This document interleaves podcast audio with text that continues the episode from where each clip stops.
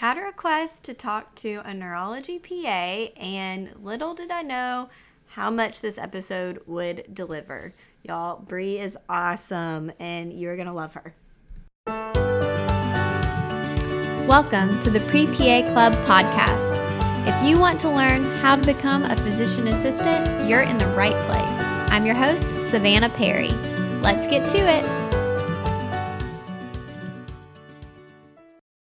Happy Black Friday, everyone! If you are not on the newsletter, which you should be, you may not know that we have some great Black Friday specials going on today only. So if you're listening to this after the fact, I'm so sorry. You may have to wait till next year, or the only other time we really do this is around CASPA time. But if you are listening in the 24 hours that is Black Friday, we have the PA School interview course for 50% off and $100 mock interviews, which is the cheapest they ever are because mm, my coaches deserve to get paid like PAs. So, if you have any questions about that, let me know, but it's all on the website. So, if you go to thepaplatform.com, you can find it there and um, check out our social media. We'll have links as well, but those are some resources that you may find helpful. All right, so for today's episode, I love getting to connect with PAs, and usually that happens over social media these days. But um, someone, actually, a few people asked, you know, can you interview a neurology PA? And I was having trouble finding someone. But then I noticed that um, at Between Two Stethoscopes on Instagram was a neuro PA. And we've interacted a little bit, you know, just sharing each other's posts, being in a few groups, messages together. But so I reached out and she said yes. But she's awesome. Like, she was a non traditional applicant, which is really interesting. And then um, she went to a program that was a feed in program with like a three plus two, which is really cool. And then she works in neurology, and we have very similar, what I would say, similar outlooks and job um, satisfaction. So um, she has a lot of wisdom to share, and I think this episode and interview is going to be extremely helpful to you. Actually, like all of the interviews I have coming up are going to be extremely helpful. So, all right, let's jump in and hear from Brie. But first, I did want to remind you that My PA Resource is a sponsor of this podcast. And, you know, 2020 is going to be here really soon. And so, if that is your application cycle, now is the time to start thinking about your personal statement and working on it. And if you need help with that, reach out to my PA resource. They have a free workshop to help you get started with it. And then they have editing services. I am one of the editors for them and you can use the code future PA for any for a discount on any editing service. Also, check out paschoolprep.com, and that is for someone who's about to start PA school or has a little gap before they start and would like to refresh on things like anatomy, physiology, med terms, and make sure you're ready to go. Um, because those are the areas where people tend to struggle the most once they get into PA school. And that future PA code works at PA School Prep as well and at the PA platform, just not on Black Friday. So, all right, let's jump into hearing from Brie and then make sure you follow her on Instagram because she is amazing. Okay, my name is Brie Marks. I'm a physician assistant working in neurology. I've been a PA for five years now. Okay, when did you graduate? 2014. Me too. Okay. So oh, same. cool. um, and tell us, well, first tell us where you went to PA school and where you went to undergrad. I did my undergrad at Central Michigan University. Um, I'm from Michigan originally, and then I did graduate school at DeSales University in Center Valley, Pennsylvania. Okay. So, how did you walk us through your journey of how you became a PA or decided that was the right thing for you? Sure. So, I was a, a sociology major in undergrad. I thought I was going to work in nonprofits forever um, I was really lucky as like a young student, even as an 18 year old, I got very involved with some different nonprofit organizations and was able to get into leadership with them as a young person. So by the time I was 25 or 26, I'd been in national leadership positions for years, which was so cool. Uh, but I realized that in the nonprofit world, it's kind of like you go all in or you have to do something else. And um, I was just like, I don't want to do this forever. I don't see this as being like my career for the next 40 years. And I felt so lost and had no idea what to do instead. I felt like I had no skills other than like the really specific skills I had to work in nonprofits. Um, I was living in Washington D.C. at the time, and in the the Maryland suburbs around D.C., uh, the, a lot of the um, EMS services are volunteer. And if you join EMS, then they'll do all your training for. Sorry. Sorry about that. My mom's trying to FaceTime me. Of course. um, Come join us. So one of my roommates was doing EMS and was like, "You should come check it out, see if you like it." Um, so I joined um, the Wheaton Volunteer Rescue Squad out of Wheaton, Maryland, and became an EMT and just absolutely fell in love with medicine. And that's how I knew that that's what I wanted to do. Um, my lieutenant at the at the fire station, because fire and EMS are together in Maryland, was a critical care PA. Okay. So he was the first one that was like, "Come check out what I do. Come, you know, stay stay in the ICU with me overnight, see if you like it." And I was just like, "This is amazing." Um, and so then I knew I knew for sure I wanted to do medicine, and um, I definitely knew I wanted to be a PA. So I had to quit my full time job, which was very scary, and go back and do all of my prereqs at once. So I did all of my math and science credits in about a year and a half. Okay. What did you? So you weren't working at all at that point, or I, I was working as a nanny under the table. okay? Yeah. Good. Right. Um, gosh, when I talk to all you, all of my interviews, y'all make me feel so boring. I'm like, I've lived in Georgia. I've lived in Georgia my whole life, and you're like, I'm in all these different states. So, Oh well, yeah. Well, you maybe guys. you knew more what you wanted right away. Some of us, you know, take a a winding body. I'm bored. Um, okay, so you decided to do all your prereqs and kind of working part time, getting prereqs, kind of making that your priority. Were you still volunteering as in, in with the EMT stuff? I did for a while. Mhm. So I moved to about three hours from there. So for a while, I went back and forth. I made it about four or five months, and then it just got to be too much because the the commitment for volunteering is is a lot of hours. It's about twenty hours a week, Mm. which you know I loved doing when I lived there, and it was really hard to sustain when I moved away. Yeah, that would be hard. Um, okay, so you did your prereqs. Um, did you? So then we'll get to application process. Did you Sure. every, everything complete at application process? Did you feel like I'm ready, or were you still kind of like, eh, I don't know. Let's just give this a shot. You know, honestly, I was so naive about how hard it is to get into school. I'm glad I didn't know because I was like, obviously I'm going to get in, no problem. So when I when I submitted my application, um, I did have all my prereqs done. I had um, all my volunteer hours that I, that I needed, or my patient care hours, I should say, because I got that through EMS. And I'd done a lot of shadowing at that point because actually the hospital where I work at now has a shadowing program, like a formal shadowing program. So if you get accepted into this program, you can shadow as much as you want. So I had all my hours um, and everything set. And like I said, I had no idea how competitive it was. So I was like, I went in being like, of course I'm going to get in, obviously. Luckily for me, So how many schools did you apply to? it's been a while at this point, but I think I applied to seven. Okay. Um, and I got turned down by, I want to say two or three, just didn't offer me an interview.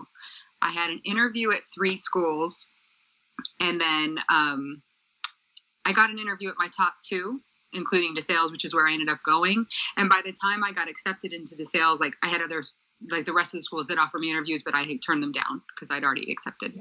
Okay. Um, from your interview experience or just thinking about your application, since you ha- did have kind of a different ra- background, do you think that made you stand out or did that make them kind of question whether you were going to Sure. be committed to this? So I had a really amazing mentor, um, like a PA mentor, when I was doing this application process. And what she told me, and what I pass on to any pre PAs that I talk to now, is that a non-traditional or non, you know, bio degree background is a good thing. It's it's a plus, I think, because it does make you stand out, and at the same time, you have to prove that you can do the work. So, you know, if you're coming from an arts major, or music major, or business major, or whatever it is, that's fine. But your science GPA needs to be really stellar because you need to show them, like, no, I can do it. Because I think that's really what the what the GPA is for is to show them like I I can do the work. I'm not going to start this program and fail out or quit. No, I agree, and I think I mean looking back, I was a bio major. Again, I'm the most boring PA applicant in the world. But I uh, think you knew what you that's wanted. What I'm realizing. Um, but if I went back, I would do something different. I would I would choose a major that I in something that I don't think I would ever get to learn about formally again. Um, Yeah. Like even so, my sister was a a bit in the business school, but a management major, Mhm. and then she went on and got her MBA, and I just think that's so cool. And Yeah. then, um, and she's gotten to do some cool like certifications and classes with that. And then, like some of my friends were PR majors, and they did these projects that just sounded so Cool. fun to me. While I'm Uh-huh. like struggling through classes I didn't care about, you know, that weren't required, but were required for my major, not for PA school, you know. Yeah, I mean, it's like it's so easy to look back and think what you Oh should. yeah. Oh yeah. Like, man, if I had known what I wanted, I would have saved myself so many thousands of dollars. Oh, but yeah, and just stress. you know. I just wouldn't have been nearly the stressed out person I was. Right. But um, that's kind of what I tell people too. Like, please pick something you actually enjoy and want to learn yeah, yeah. Um, don't And, you feel know, like you have to be a bio major. right. And I really don't regret that time that I took, kind of after undergrad and until I started PA school. Like, because I didn't start PA school until I was 29. Okay. so might be interesting to people that are listening.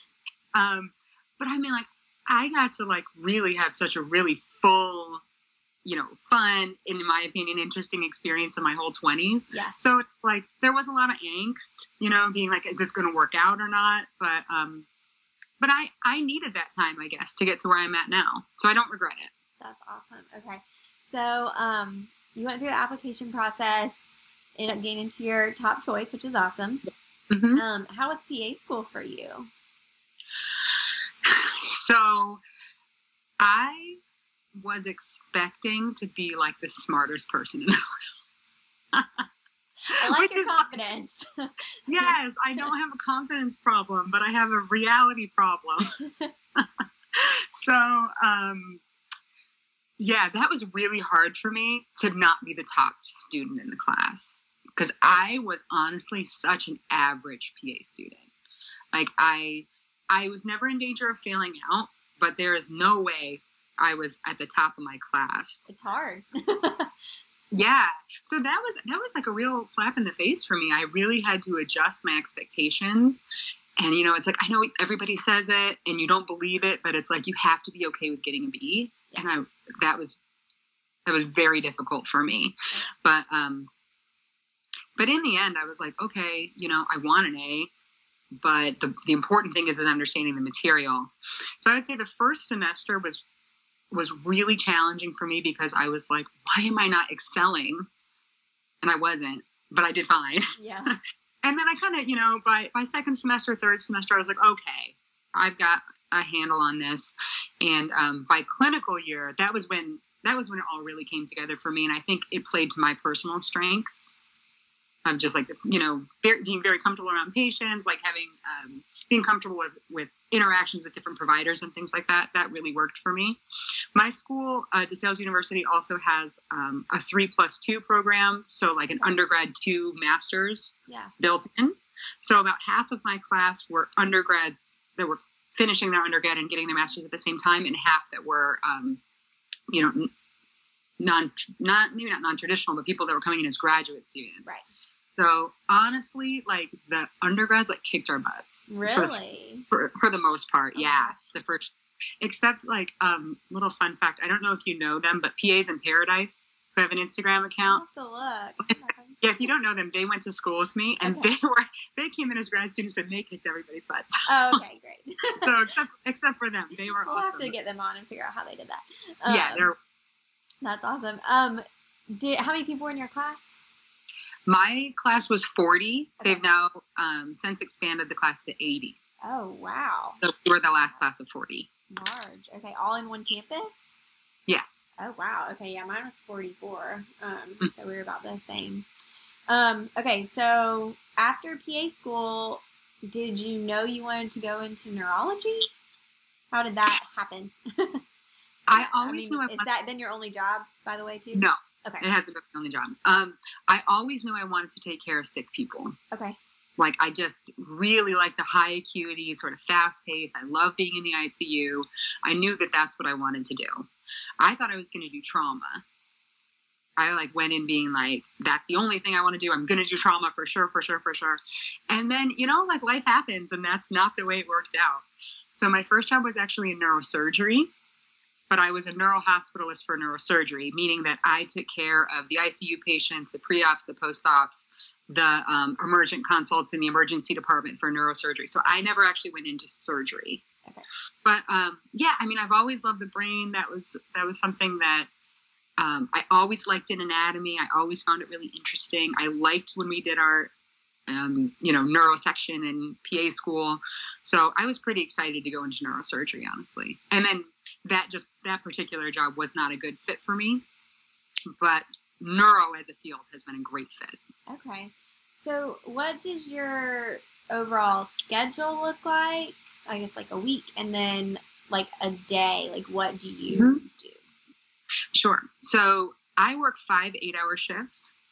So generally, that's Monday through Friday, 8 a.m. to 4 p.m. Like I know I'm so spoiled. I have like the best schedule. that's my schedule too, so it's fine. so, so you understand. Um, but I do work one out of every six or so weekends, and when I work a weekend, then I get the Thursday off and the Tuesday following. Uh, uh, wait, the, the, Tuesday following off. There we go. So mm-hmm. Thursday before, Tuesday following off. So I'm working this weekend, so I'm off on Thursday. So that's pretty nice. Um, many of my colleagues do 410s. That's just not a schedule that really like helps me out that much. Like I would love to work four days a week, but for me, like with the way that my life is set up, like working working shorter shifts every day just works better. So that's my week, and then my day varies based on if I'm at our academic center, like our academic main hospital, or if I'm at a community hospital. Um, if I'm at our main hospital, then that's kind of where it's like a level one trauma center, it's a stroke center, it's where, you know, all the residents are, all the med students are for the most part, the PA students, everybody's there. It's huge. It's like its own little city. Okay. So, so if I'm there, uh, we round on our patients at 8 a.m., meaning we we run through the list of patients, we talk about everybody, we divide up who's going to see who. Um, we all of us like present the patients that are follow-ups to us saying you know this is a person that blah blah blah blah blah. This is the plan for today. Um, and then we we split up. So i'll go um, i'll see my new consults meaning i do all of their chart review. I look at all the imaging they already have. I look at all the lab work they already have. Um, then i go see them. I do their entire history their entire physical come up with a plan order whatever imaging and uh, whatever other studies we might need. Um, and then i see you know, we'll, we'll say I see three or four patients, and then I'll um, do what's called staffing. So I'll staff with my attending and say, hey, you know, I'm ready to talk about these patients. Um, and then, you know, then I formally present to my uh, to my attending and say, you know, this is what we're doing, blah blah blah. This is my plan. And they say, okay. generally, okay. Generally speaking, if I'm at um, one of our community hospitals, then I'm there by myself for most of the day, probably like 80% of the day. So we don't round. Then I just go in, I look at the list, I see whoever needs to be seen, um, do all of that. And then I'll staff with my attending either over the phone or they might come there for the last, you know, couple hours of the day and then we'll talk to them. We'll talk about them then. Okay. But so, um, I, the way that our team works is generally we work as a team, meaning that the physician like sees most of the patients that I see, but it's really so much a collaborative effort.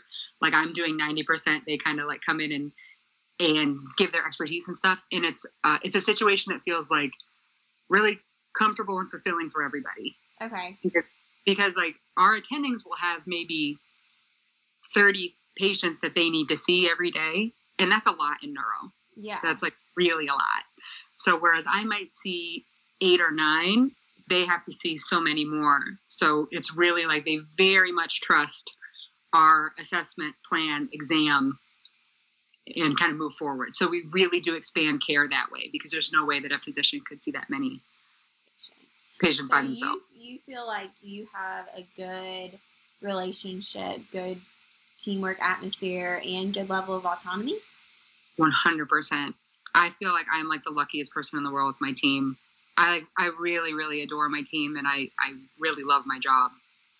That is awesome. Yeah, that's what I I feel similarly. I think I you know Great. see my patients that I need to, but also have a really great support system in place if I need it. Um, Right. And so I always feel bad for the PAs who I feel like don't have have that because it's out there and it makes Yeah. your life so great. Yeah, I look forward to going to work every day. I Yeah. honestly do. And like my my team is actually like we're such nerds. We like hang out with each other all the time. Like we do like movie nights and we go out to dinner and we you know, we hang out a lot. So I feel like I get to go to work with my friends every day. It's great. Yeah, I, I feel the same, and I think that's a great work environment. Um, Mhm. Is neuro a hard field for PAs to get into, or is it something that's pretty available as far as jobs go? I don't think it's a hard field to get into. I think there's so much need, really. Like, and it, there's only going to be more need because the population is sort of aging. And not that all of my patients are older, but you know, a lot of older patients have neuro issues Right. with strokes, you know, things like that. Um, so I think it's only there's only going to be more and more need. I wouldn't. I would never tell somebody like, oh, it's going to be impossible to get a job out of school if that's what you want to do it might take a little looking. You might need to be willing to relocate, but that's true for any job. Yeah. For the most part, unless you want to do primary care, you have to sort of be willing to. Give You know, look something around. up. Yeah, I mean, yeah. Okay, so, um, first of all, I feel like you're just an amazing person. Oh, Thank you you. said I would take care of sick people. I was like, we are so different. Um, my job feels so cushy. Um, I want you to give us your advice specifically for someone who's in a different field. So someone who's in Okay. kind of like you were, you know, uh, a different type of job, a different field altogether, who is Mhm. kind of like playing with the idea of maybe becoming a PA. I mean, Sure. what what advice would you give them as someone who's done that? Who's, I mean, Mm. switched. I would say talk to as many PAs as you can find. Don't trust kind of one person's experience. Uh, I think, especially if it's a negative experience, you know what I mean? Because uh, what's so amazing now is like through Instagram, through Facebook, through these podcasts, like through the work that you do, is it's pretty easy to find people to talk to. I don't think that that was true when you and I were applying. Oh no, no, no. That's why that's why the PA platform exists was because I struggled to find answers. I mean, to the point where Mhm. I was messaging random PAs on Facebook begging them to talk to me. Yeah. You know. Yeah, so I would say, you know, reach out to as many PAs as you can, do as much shadowing as you can. I know that's a touchy subject. Yeah, it's yeah. not that easy to do. But I mean, I have people message me all the time being like, hey, can I, you know, and they'll ask me like five or six questions and I'm like, let's just talk on the phone. like I talked to two pre pre PAs on the phone yesterday. I'm like, let's just talk on the phone. Yeah. Let me answer whatever questions you have. Because it's going to be quicker than me typing it Yeah. to you. But um and also like think about why do you want to do this? What's your motivation?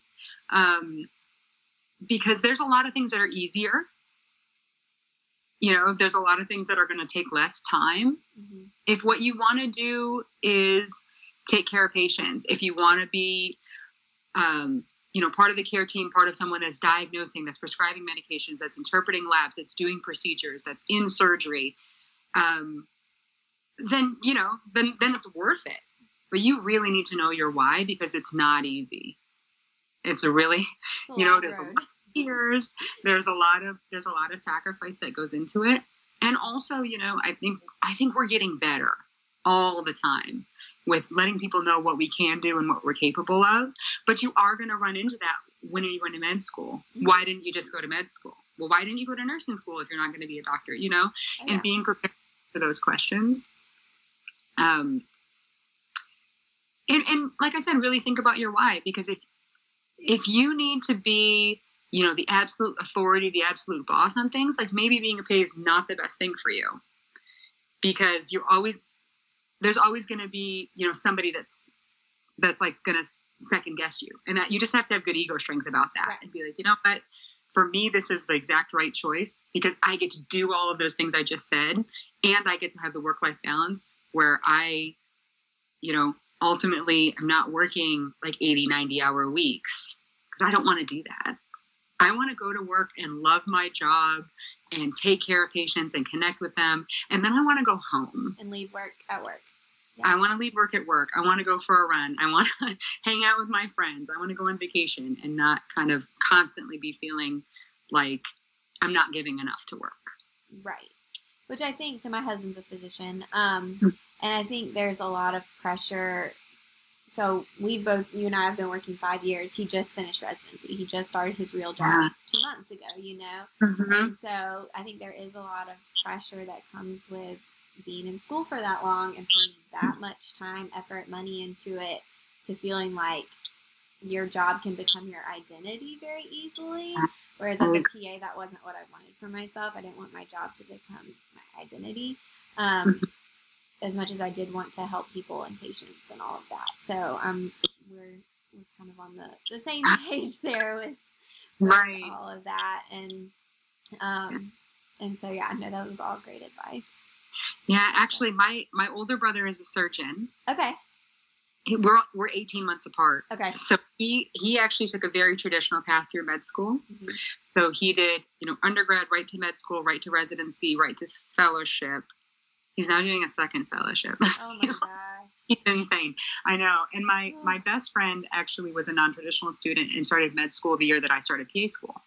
Y'all So it was cool. to.